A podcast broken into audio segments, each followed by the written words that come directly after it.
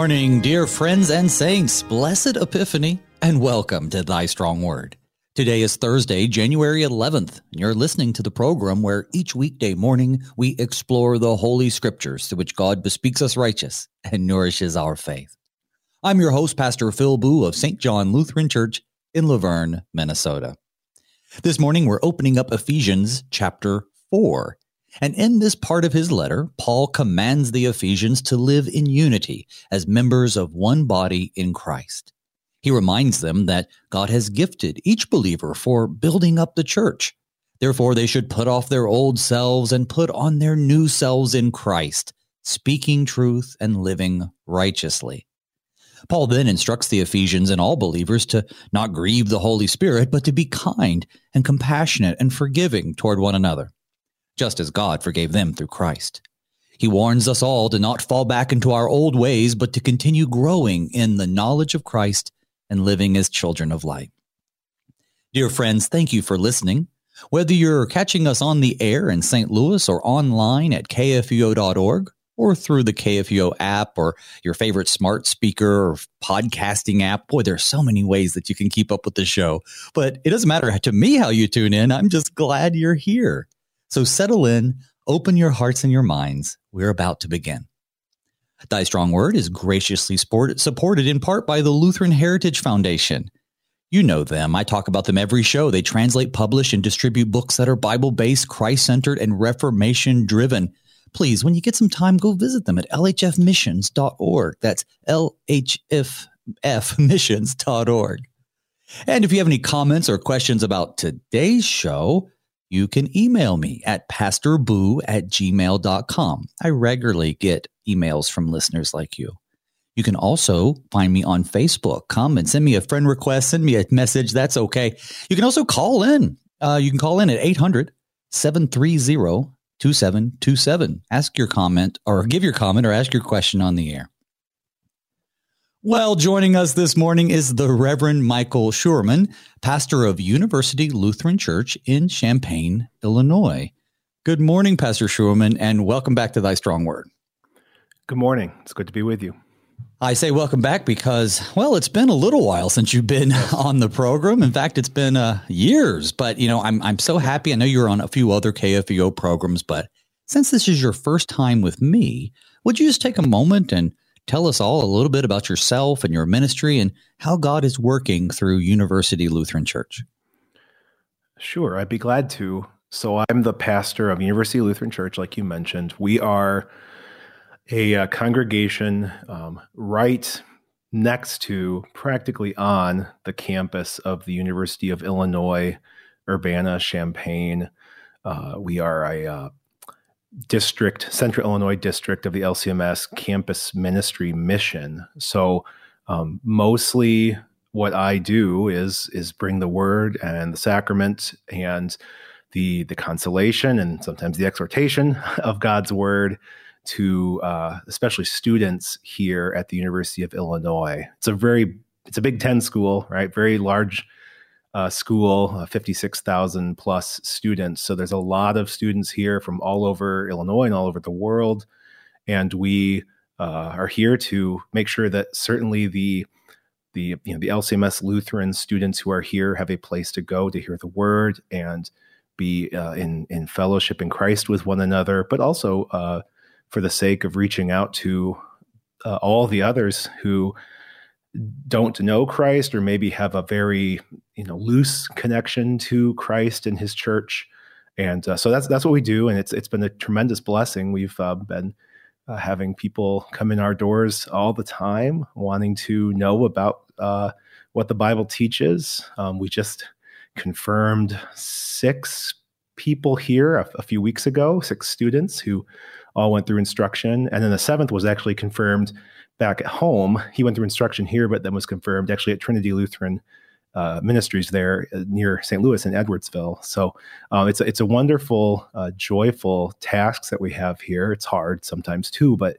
it's a it's a great thing to to be here and and seeing and and and experiencing the work of of God through His Word in the lives of so many people here. Wow, that does sound like you have a lot of uh, good and gracious work going on. Keeps you busy. I like to stay busy, so I don't know if you're anything like me. It's it's good to be busy. Keeps you out of trouble, and I'm yes, so grateful right. to hear all the great things that God is doing through you. Well, I'll tell you what, brother, you know, we have a great topic today. I mean, Ephesians 4 is a fantastic, I mean, all of Ephesians is great, so practical even for us today. But Ephesians 4 talks about some stuff that's going to be really useful. Before we just dive into it, though, we should bathe all of what we're doing in prayer. And so I'd like to invite you to begin with prayer. Certainly. Let us pray. Lord God, Heavenly Father, you have given us your word that what we might all be built up into the one body in Christ. Now, as we consider what you have delivered to us through your apostle Paul to in his letter to the Ephesians, we pray that you would strengthen our faith, encourage us, and build us up as you have promised to do, that we might confidently rejoice in the forgiveness that we have together in Christ. In Jesus' name we pray. Amen. Amen. Well, last time we were together, we dealt with chapter three, and we ended with Paul's prayer uh, that the, the saints in Ephesus, and of course the saints who everywhere who might encounter this letter, that they would have spiritual strength. He talked about how they may have the strength to comprehend with all the saints what is the breadth and length and height and depth, and to know the love of Christ that surpasses knowledge that they may be filled with the fullness of God. Today, we shift gears a little bit, or I should say he does, to talk about unity in the body of the church. And then that's going to spill over into unity in the household of Christians, and that'll be tomorrow's topic. But this morning, is there anything that you want kind of to set the stage? Anything you want the people to know before we read our text? Um, well, I think your your your summary that you've given uh, very well summarizes uh, what we're going to be considering, which is this notion of unity that we have uh, all as uh, members of one body of Christ, and uh, um, and and the ways in which Christ, through His church, um, brings us, you know, into that unity or, or completes us, as we'll as we'll discover in a bit. So, I think that's probably the thing to keep in mind as we hear the hear the word and as we discuss it is this this idea of unity. Well, I'm going to go ahead and read the first six verses. It's always hard to divide these things up, but that's where we're going to start. Um, obviously, if you want to add or subtract from that, that's okay. But beginning with chapter 4, verse 1. I, therefore, a prisoner for the Lord, urge you to walk in a manner worthy of the calling to which you have been called, with all humility and gentleness, with patience, bearing one with one another in love eager to maintain the unity of the Spirit in the bond of peace. There is one body and one Spirit, just as you were called to the one hope that belongs to your call one Lord, one faith, one baptism, one God and Father of all, who is over all and through all and in all. All right, so pausing there, um, you know, this is more than just a great Bible verse to put on the cover of a bulletin for a baptism. you know, mm-hmm. this is uh, some pretty intense stuff for those people. I mean, the idea that Jews and uh, Gentiles are members of one body called by one spirit, that was pretty radical in Paul's day. I think we take that for granted. But starting at the top, walk us through this, brother. You know, what's Paul getting at? Yeah, so there's a couple key words we should see. Um, and the first keyword, I suppose, is where what Paul is urging them to do. This is kind of the uh, overarching uh, word, um, really for the one one of the overarching words for the whole chapter, and that's this word walk. So Paul is urging the Ephesians and the recipients of his letter to walk in a manner worthy of the calling to which you have been called. And it's it's tempting to think that uh, immediately here, Paul is exhorting or, or, or, giving law, basically, like telling telling the Ephesians. So here's what you have to do. And I think that's that's the wrong way to go with this notion of of walk. Instead, this is uh, more of a, a word that should depict the the life of faith that the Ephesian Christians have. And maybe it's a maybe it's a subtle distinction. I mean, certainly when we live our life, there is living that is happening. We're doing something, but But the distinction I want to make is that this isn't something that we are going to work ourselves up to uh, this walk or the unity, as we'll get to in a moment. But instead, it's something that God is actually uh, has given to us, is is doing in us, and then therefore we are living that life to which we have already been called to. And that life that we have already been called to is what Paul is getting at, um, especially in when he reminds the Ephesians and us of this kind of oneness that we have that he kind of poetically portrays in verses four through six. Well, and this concept too is something we're going to hear again and again. We're we're covering Ephesians, then Philippians, then Colossians, and so okay. in Philippians we're going to hear again in chapter one. Uh, Only let your manner of life be worthy of the gospel. We hear in Colossians also in chapter one. So walk in a manner worthy of the Lord to be pleasing to Him. Uh, even in chapter two, as you receive Christ in the Lord, so walk with Him. Yeah, and that word uh, peripateo in the Greek it, it, mm-hmm. means to walk, you know, in its most basic sense. Of course, it also has that connotation of conducting oneself, but it also means journey. And I think that kind of illustrates a little bit what you're talking about. Yes, of course, we could easily try to make the focus on us and our walking, our journeying. But if we think of it as being led on a journey, which is exactly what is going on when Christ calls us to faith, he, he, you know, through forensic justification, he declares us righteous, but but then we walk this journey of faith where we learn to trust him more and more as we become more mature in the faith that we've been given. So yeah, I also like that kind of journey. Take this journey in a manner that's worthy of the calling. You've been called on this journey. And then he gives us some examples with the humility, gentleness, patience, bearing with one another, etc.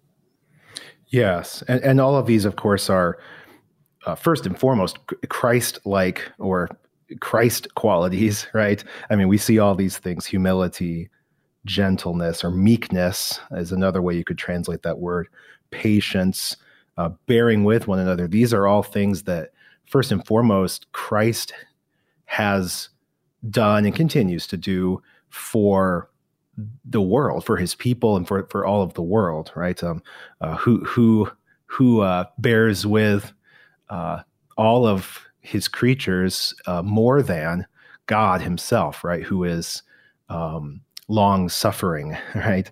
And uh, not long suffering like he's suffering, but he is he is bearing with and patiently uh, waiting on us uh, as we, in our weakness and our sin, go astray, uh, and as His Holy Spirit works to to call us back to a a rightly ordered relationship with him. That is one that trusts in his promise of forgiveness, but then also trusts in his goodness and his even his law as a as a good guide and ordering for our lives.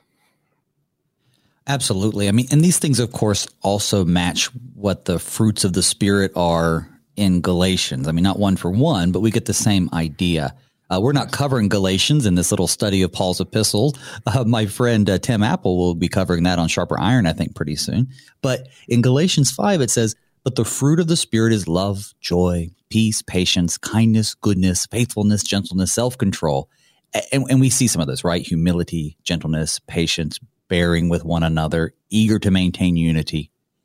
The question I have is that if we were to go and just sort of randomly find someone who does not believe, uh, and ask them to describe, you know, use use sort of uh, this imagery to describe what you think a Christian is.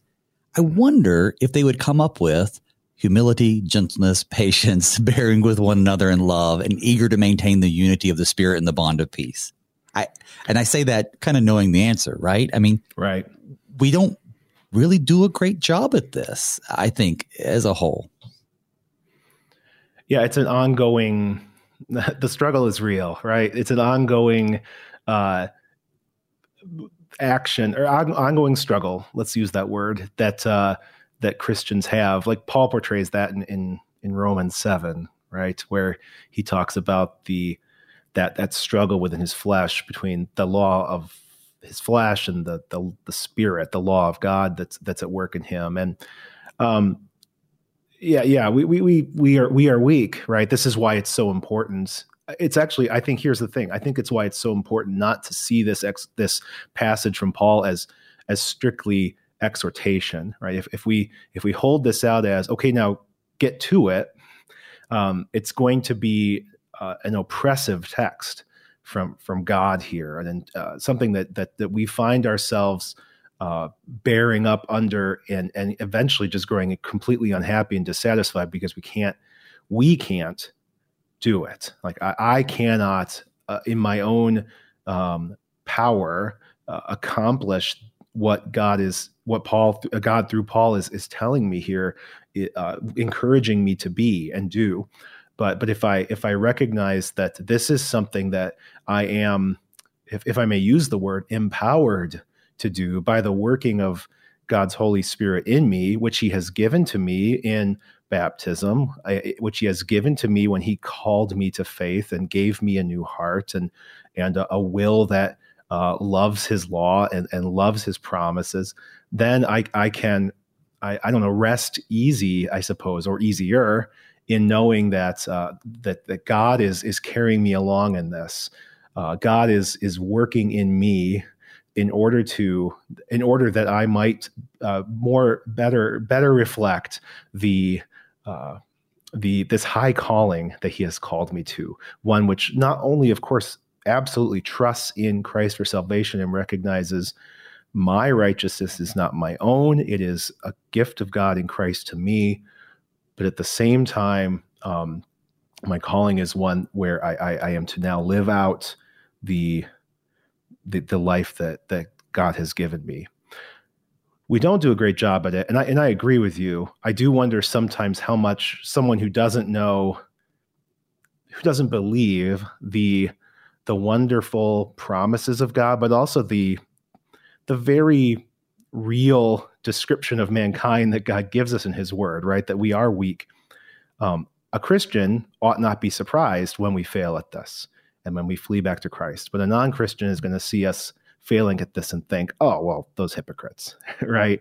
Um, whether whether that's his own idea or an idea that's that's been kind of implanted in him by by the world's kind of caricaturing of Christians as just uh, you know hypocrites, basically, right? People who think that they're holier than thou. Uh, that's that's not a true image. Um, unfortunately, sometimes people do portray that image in their lives, but that's probably I, I would charitably say through a a misunderstanding of what God calls us to as Christians or a misunderstanding of what who and what Christians truly are. Uh, yes, and I, I, agree, and I think your point is well made. Um, although I guess I would push back a little bit, saying that as a pastor who's been in the church his whole life and then has been involved with the Lutheran Church for you know twenty years, um, I've experienced in great quantities the lack of humility, lack of gentleness, lack of patience, lack of bearing with one another in love. Not oh, yeah. trying to maintain the unity, but dividing oneself over everything from worship practices to uh, the most minor doctrinal issues. I look at yeah. my Facebook page, and sometimes the pastors act in a way that is not very humble or gentle. So, I, I mean, I'm just going to be real open about it. And I just think that we as a church body when Jesus says things like go and sin no more, when Paul says walk in a manner worthy of the calling to which you're called, I, I, understand the desire not to make people miserable in the idea of trying to seek to do things that that their weak and sinful human flesh would never be able to do perfectly. But we won't we don't want to fall off on the other side of the horse that says, so don't worry about it because Jesus will just forgive you. And I think that is where that caricature of Christians becomes real. Yeah, I, I, I agree with you there. Yeah, we it's very easy for our us to give in to our sinful flesh, and and any out is going to be gladly apprehended.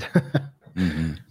But let's talk about unity, though, because that's where he moves sure. into with four. There is one body, one spirit, just as you were called to one hope that belongs to your call. One Lord, one faith, one baptism, one God, Father, and all who's over all and through all and in all. So we look at that text and we, we see the unity and we love it in the context, the contemporary context of Ephesians, he's obviously wrestling with this big contention of Jews versus Gentiles. But I also see this today. While we desire, you know, uh, despite popular belief, the LCMS is a very ecumenical seeking church body, right? We want to join together with other Christians, but we want to join together in truth, not just yes. toss out things to, to, to put, you know, unity on paper. But with that said, I, I, I, I guess I, I, I lament with so many others how divided the church has become. And so, this one body, this one spirit, while I believe he's mostly talking about Jews and Gentiles, this is certainly a message for us as the world becomes more and more hostile toward Christianity in general, even if it's just a caricature of that Christianity. I think that's more and more um, uh, impetus for us as churches to reach out to one another and find ways in which we can become more unified.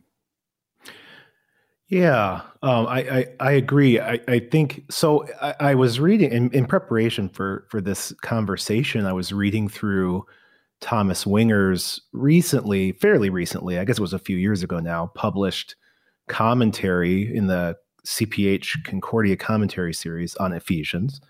And he, I, and I have no idea if this is uh, an original thought for for Dr. Winger or if, if he's pulling it from somewhere I, I, can't remember. I'm sure he he shares whether it's his thought or comes from somewhere else in the commentary, but I just don't remember. But he he talks about this difference between um, the the unity that would be a Latin word unitas or unitas, um, which is probably what we're getting at here, or what I think for sure what what Paul is getting at here. And this is this unity that is just one of uh, kind of being. Like in other words, look what Paul says in four, five, and six. One body, one spirit, just as you were called to the one hope that belongs to your call, one Lord, one faith, one baptism, one God and Father of all. So Paul's uh, reminding us that the that us we as Christians exist as those who are who are one because of who we are right not because of what we do but because of who we are or maybe even better put because of god of who god made has made us to be right we we baptized into christ have put on Christ's righteousness. Um, think about that image in Revelation seven uh, that, that where John sees um, who are these? These are the ones who have come out of the great tribulation. They have washed their robes and made them white in the blood of the Lamb. So it's it's everyone shares this righteousness in Christ that God has called us into Christ. So that's that unitas, right? Um, and and and Winger draws the distinction between that sort of unity and then concordia, which is a, also a unity, but that is a unity of, of doctrine. And Paul here is not talking about that unity of doctrine per se. Uh, later he will actually, I think, in, the latter half of Ephesians 4, he, he talks about that. But um, uh, I think it's helpful to keep those distinctions in mind, um, thinking about, of course, the, the church, the early church that Paul is addressing, but even our church today, like you say, which is that um, uh, a church that you know on on the surface appears divided, and when it comes to that concordia unity, we are divided. Right? We have differences of teaching. We have differences of confession about what the scriptures say.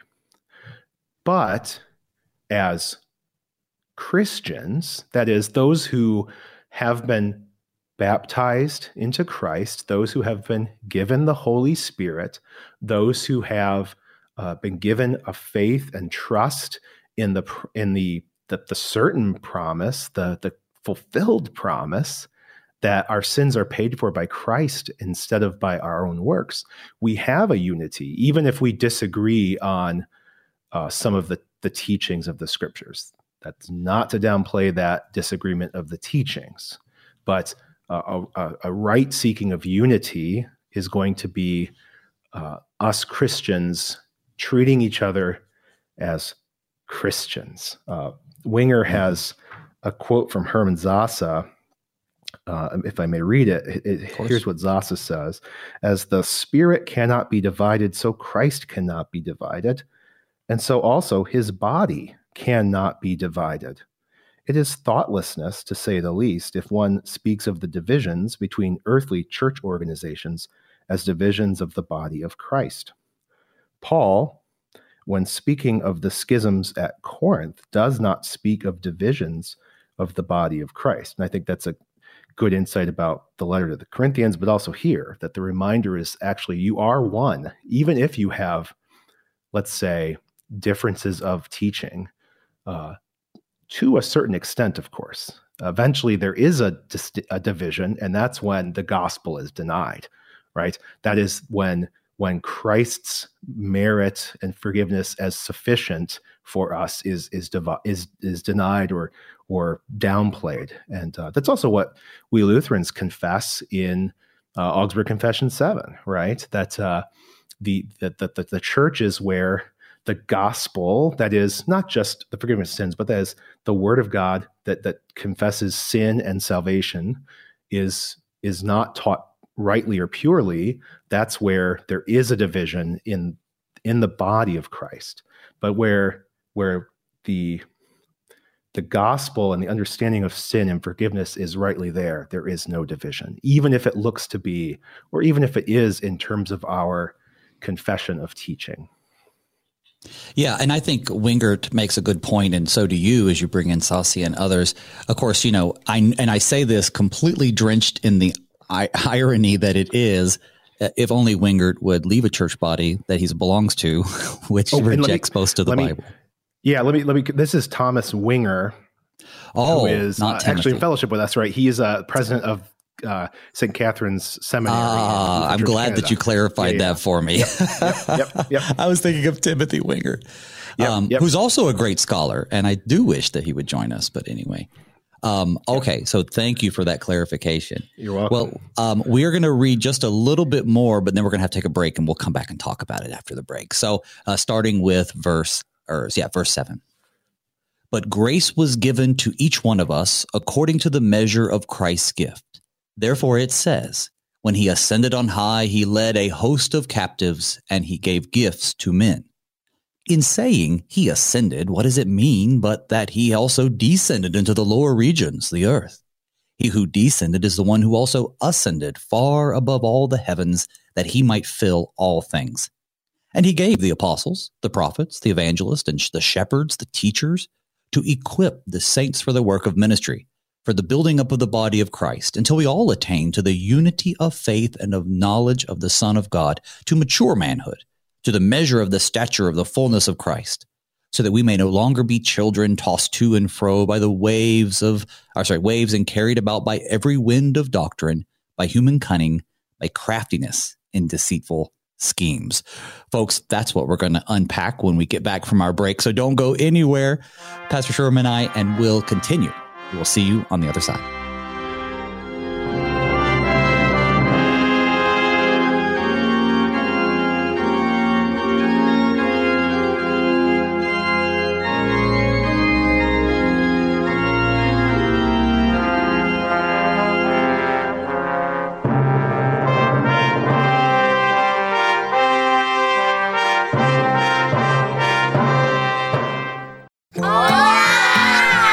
These are the voices of young Lutherans in Mexico City, children who are excited to learn more about their Savior, Jesus. But they need our help because good Lutheran books for kids in the Spanish language are in short supply in Mexico. To learn how you can help tell Spanish speaking kids everywhere about Jesus in a language they can understand, go to the Lutheran Heritage Foundation website at lhfmissions.org forward slash Juan 316.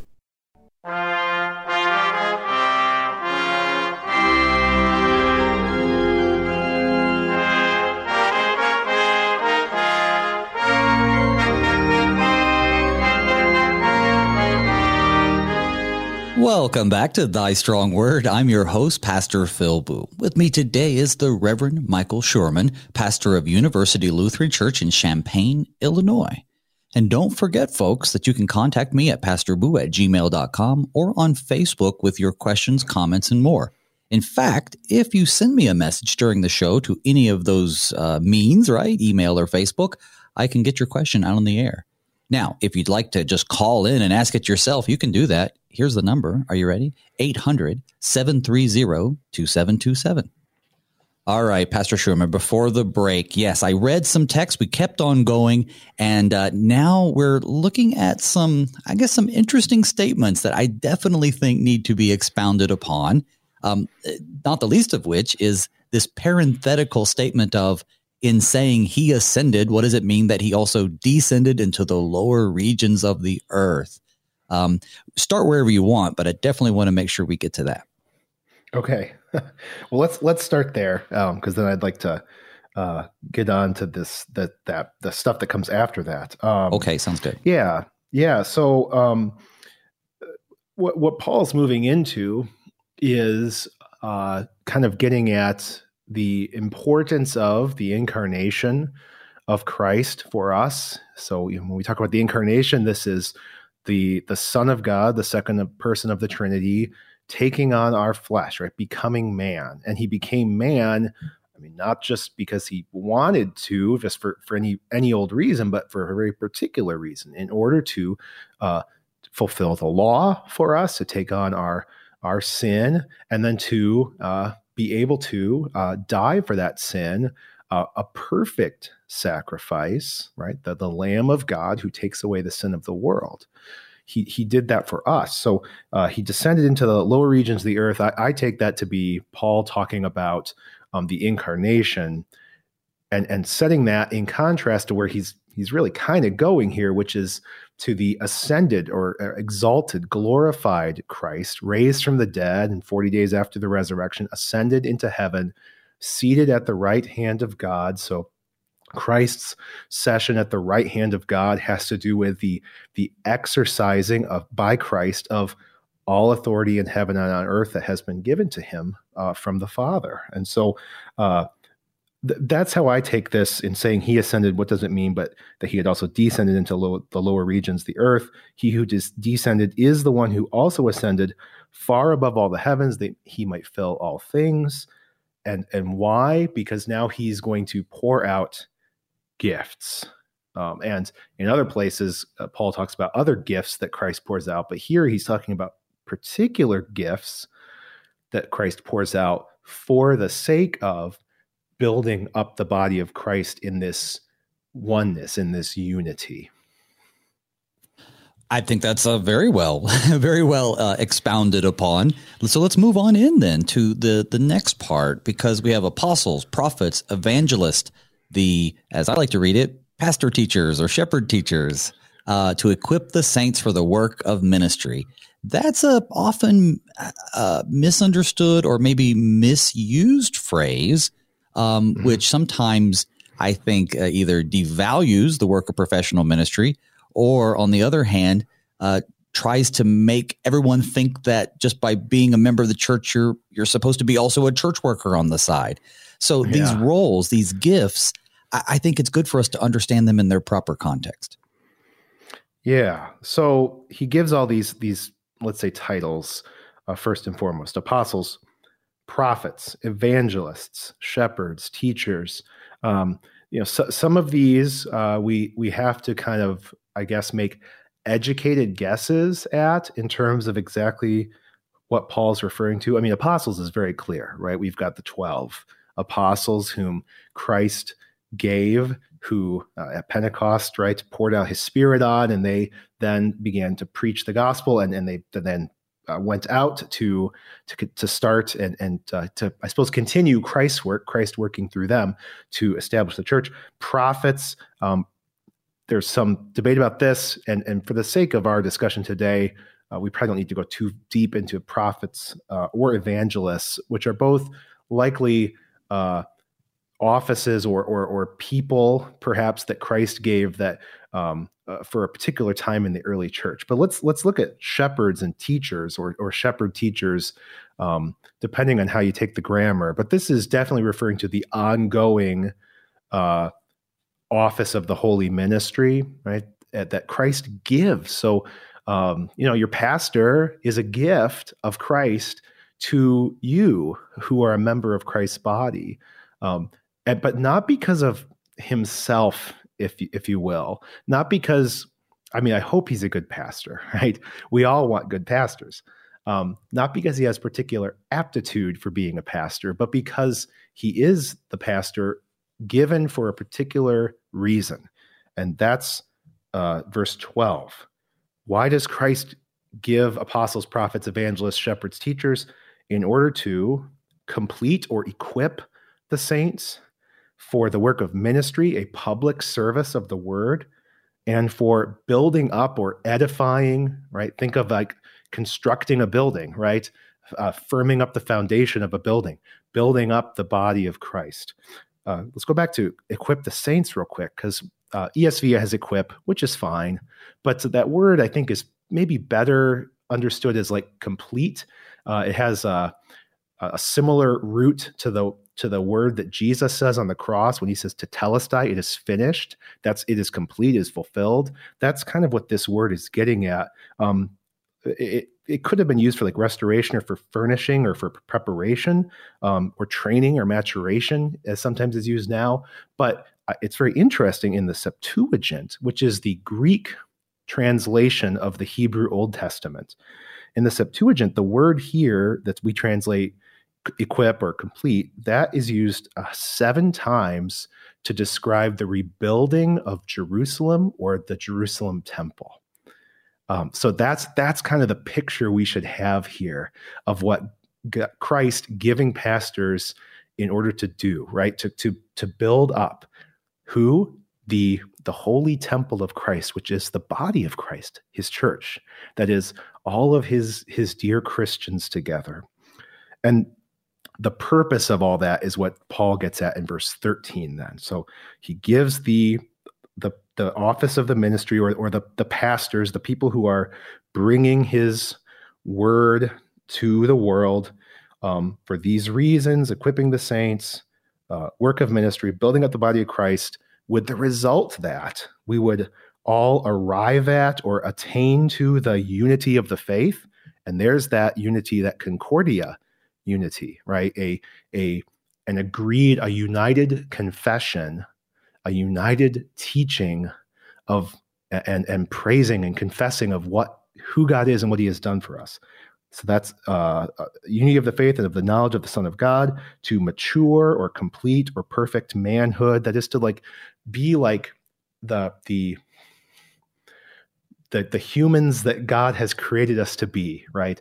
And we, we when will this happen? Well, this will happen in, in, the end, but but in the meantime, the preaching of the word happens so that we would uh, be carried along and built up and and and and and delivered to this desired goal of of Christ, mature manhood, and to the measure of the stature of the fullness of Christ. So it's a beautiful passage here about what Christ is up to, the ascended Christ, uh, what he is up to through his church and through the preaching of the word in his church is that he is he is working on all of us in order to uh, make us to be true men. And when i say men i don't mean males but like human beings tr- true men complete men uh, fulfilling uh, the image of God uh, that he that God has given to us when he he made us and called us into Christ. Oh, absolutely. I mean, and I, and I understand that too, right? Because this is a, he also the Paul talks about you know the fullness of Christ being in us, and that really does speak to just what you're saying about becoming who God has designed us to be, which isn't, of course, going to be perfect until the new heavens and the new earth, but right. until then, we're on that journey. We're walking like we were talking about earlier. Yeah. So uh, let's. So in the second part uh, of this, we're getting into it's the new life. But finishing up this first part, he says, so that we may no longer be children, tossed to and fro by the waves and carried about by every wind of doctrine, by human cunning and craftiness and deceitful schemes. Boy, that's that's something that we've struggled with for a long time. Continue to. But then we start up yep. with 15. He says, but rather speaking the truth in love. We are to grow up in every way into him who is the head, into Christ, from whom the whole body, joined and held together by every joint with which it is equipped, when each part is working properly, makes the body grow so that it builds itself up in love. Of course, that was the point you were making. Yeah, absolutely. Yeah. I mean, this is this is God's desire for us is um you know, to to to kind of go back a little bit to, to what we were talking about in the first half of the hour, that we wouldn't just kind of keep on keeping on in our uh, sinful lives and, you know, I mean, believing the gospel, but you know, what what's the point of life? I guess just to kind of get to the end and keep on trusting Christ, but more or less do what I kind of want to do. No, it's it's it's that that we he, he's calling us to to listen to his word, to to to to li- and, and and listening to his word. That word is working in us and and and and leading us and and bringing us to to continue to to be a a body together, right? And uh striving, I suppose, to to to continue to listen to his word that we might all work together properly. Just as a, a you know we i'm getting older and uh, i can tell you all about how body the body starts to not always work together properly right? And uh, uh, we, but this is what we want is, is we, we we know how how that is not good for our own body. Well likewise the body of christ. It is not a, a good thing to see the the body of christ not working together properly. But how does it work together properly? Why? Well, by being by being worked on by by Christ himself through his word.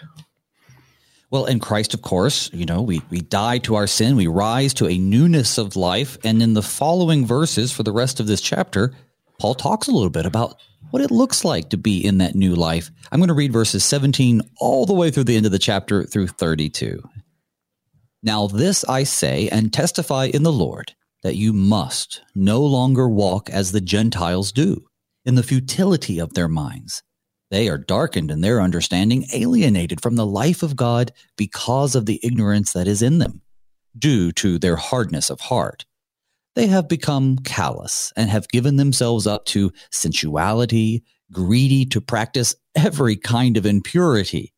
But that is not the way you learn Christ assuming that you have heard about him and were taught in him as the truth is in Jesus, to put off your old self, which belongs to your former manner of life and is corrupt through deceitful desires, and to be renewed in the spirit of your minds and to put on the new self, created after the likeness of God in true righteousness and holiness. Therefore, having put away falsehood, let each one of you speak the truth with his neighbor for we are members of one another. Be angry and do not sin. Do not let the sun go down on your anger, and give no opportunity to the devil. Let the thief no longer steal, but rather let him labor, doing honest work with his own hands, so that he may have something to share with anyone in need. Let no corrupting talk come out of your mouths, but only such as good for building up as fits the occasion, that it may give grace to those who hear. And do not grieve the Holy Spirit of God, by whom you were sealed for the day of redemption. Let all bitterness and wrath and anger and clamor and slander be put away from you, along with all malice. Be kind to one another, tender hearted, forgiving one another, as God in Christ forgave you. And that's where it ends with the forgiveness of Christ. So, uh, yeah, so way back at the top, I know that was a big chunk, but um, lead us through this, right? Because we see this this again you must a command to quit sinning quit walking as the gentiles do because even though the gentiles are included in the promise it doesn't mean that their uh, secular uh, way of life the vulgar way of life is the way for you. Take us through it. Yeah, so uh, uh this this whole there is de- there is definitely a turn here. Um, I think it's good to still consider like 17 through 24. So the first half of what was read, this kind of whole discussion about no longer walking as the Gentiles do, as still somewhat Paul coming at this notion of being rather than doing or acting. Um, certainly, there's always a, a a part of the the doing or acting that's there because you could to to to be you have to to live as God has called you to be. And what he what has he called us Christians to be? Well, to be his, to be those who live and order our lives according to his will and not according to the, you know, the ways of the world if we can put it that way. And that's that's this walking as the Gentiles do um, that that Paul is getting at. That is walking in a in a godless way true godless way and instead turning back to you know the worship of idols and and all of the you know depraved and, and sinful activities that come with that so in, in 17 he says uh, this i say and testify solemnly affirm in the lord that you must no longer walk as the gentiles do in the futility of their minds. That's that's the key, right? It's wrong thinking. That word futility in the Septuagint is is vanity, right? Think of Ecclesiastes, Ecclesiastes, vanity of vanity. All is vanity. It's also um, in the used in the Second Commandment in connection to idolatry. So that's that's the kind of thing that God has called us away from is worshiping idols, which are vain, right? Uh, that that kind of description of idols shows up multiple times in the scriptures. That is, these idols are empty. They can not really, they can't do anything for us. Luther, you know, famously puts in the Large Catechism uh, about the first commandment. What is it to have a God? Well, to have a God is it, your your God is whatever you look to for all good. Well, um, the Gentiles and and we in our sins, any any any of us who uh, are in our sins, we we aren't looking to God, uh, the true God, for good, but instead we're thinking something else is going to give me good. Well, what what are the things that the the Gentiles looked to for good? Well, they look to false gods, and what do those false gods demand of them? And I suppose offer to them. Well, they offer pleasure, they offer um, you know, e- easy money, I suppose, if you will, um, and uh, all sorts of of wickedness. And the the problem with this is that once you once you start ordering your life in this way, uh, these these false gods demand more and more of you, and so it's it's so easy to instead of being on walking on you know being on the journey that the path that God has given us, a path lighted by His Word. Instead, uh, one finds oneself on a, a different path, a path that that leads to to more and more wickedness, which is bad enough, but also in that wickedness, then we we grieve the Holy Spirit, as Paul will um, exhort against uh, at the end of this section. And we, we grieve the Holy Spirit. We find ourselves outside of Christ. And that's a terrible, terrible thing uh, for the, the chief reason that that means uh, we, are, we are no longer saved. We are no longer confident of salvation in Christ. Now, uh, I just got an email, and I'm I'm going to get a little sound effect one day, so I can be like ding ding email, but I haven't done that yet. but I just got an email from Ron from St. Louis, um, and he says, uh, and this has been a few minutes, so maybe it's been answered by now. But he says, I'm a little confused. Is the guest saying that these words are not also law for us in the sense of the map and guide? So I guess he's talking about third use of the law. How would you answer that for him? Yeah. Um, well, God is going to. I mean, anytime, anytime a word is is tell is teaching us to do something, it is God's law. It is law, right? So if God says do this, it's law, or don't do this. Um, so so that's certainly there. And so so yeah, as as Christians, we're going to hear this, and we're going to to recognize, um, for example, right the, the stuff we're talking about right now, that you must no longer walk as the Gentiles do. Um, is is God telling us not to walk as the Gentiles do? Yes, He absolutely is, um, and so that is that is law. I, I guess the distinction I'm trying to make is not to think that, for earlier in particular, I suppose, not to think that this is just a big list of instructions. Okay, so you've been saved by Christ, now get to it but instead it's a, it's it's more descriptive at least in part of how we have been made or maybe another way to think about this is that the law does not empower us to keep the law mm. yes okay but the yeah, gospel right. does right and so uh, when we talk about the third use of the law, that is the law as guiding us, the way God would use that by his Holy Spirit to teach us how to live.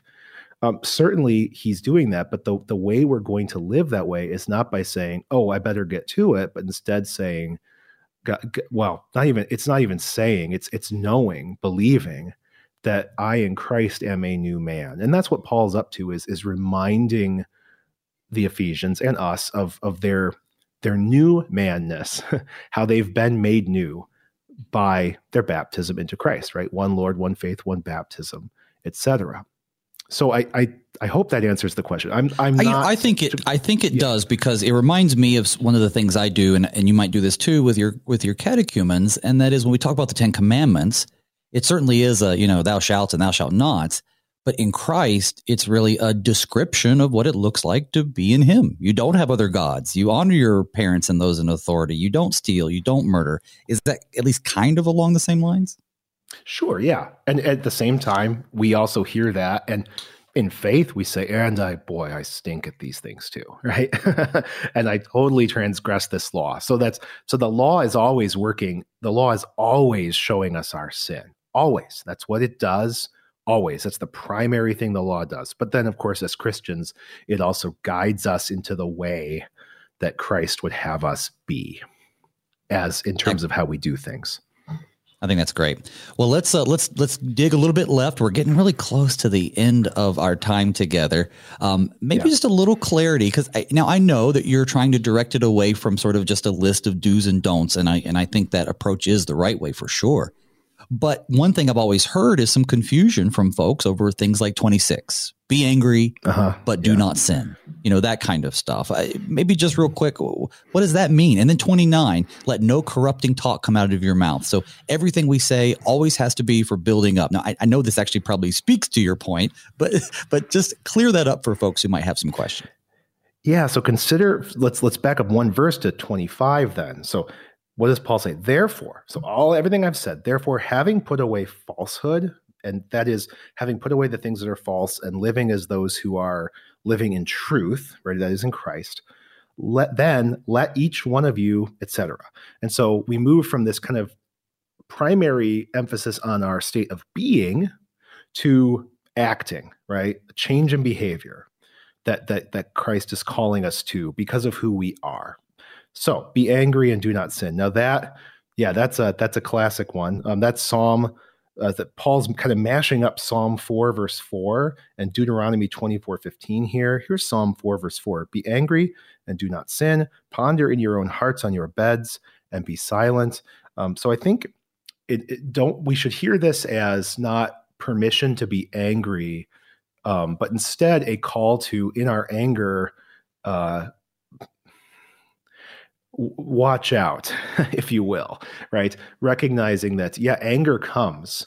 Um, and uh, if wrongs are done, we see wrongs done to others or to ourselves, and anger may come. Um, but but at the same time, that the, the, the fruit of that anger we ought to be careful to avoid. And if in fact we find ourselves uh, you know falling into sin because of that anger, right? Um, this this exhortation is to to not let the sun go down on our anger. Um, the church has a beautiful service, a prayer office at the close of the day called Compline. It's in Lutheran Service Book, and at the beginning of that prayer office, there's this this lovely uh, confession and absolution, but it's different than what we're kind of used to, like in the divine service when we confess our sins, and then the pastor, in the stead and by the command of Christ, announces the forgiveness of sins and reminds us and applies that forgiveness to us again. But instead, in Compline, it's actually a mutual confession and absolution. So the the pastor or it, it, whoever is leading the the prayer office confesses his sins, and then the rest of those the body of Christ gathered, the brothers and sisters gathered, uh, speak the words of forgiveness, and then it reverses, and the, and the, the everyone there else there speaks uh, the confession of sins, and then the, the the, the leader of the prayer office uh, uh, announces the absolution, and that's kind of what we're getting at here. Paul's getting at here is that this is kind of this bearing with one another. This is this life together aspect of of being a Christian, which is that in our sins we ought to be. Uh, uh, being reconciled one to another. And he doesn't use those words there, but that's kind of what's behind this. Otherwise, the result is that it gives opportunity to the devil, right? That the devil is going to want to tempt us to to be angry and to let the fruits of our anger spill out and and uh, he's going to then use those things to to to harm us and maybe even our brothers or sisters in Christ even more likewise like 28 right i mean this is pretty straightforward law if you're if you're a thief, stop stealing. right? right? I mean, that's right. what he's saying. But rather labor.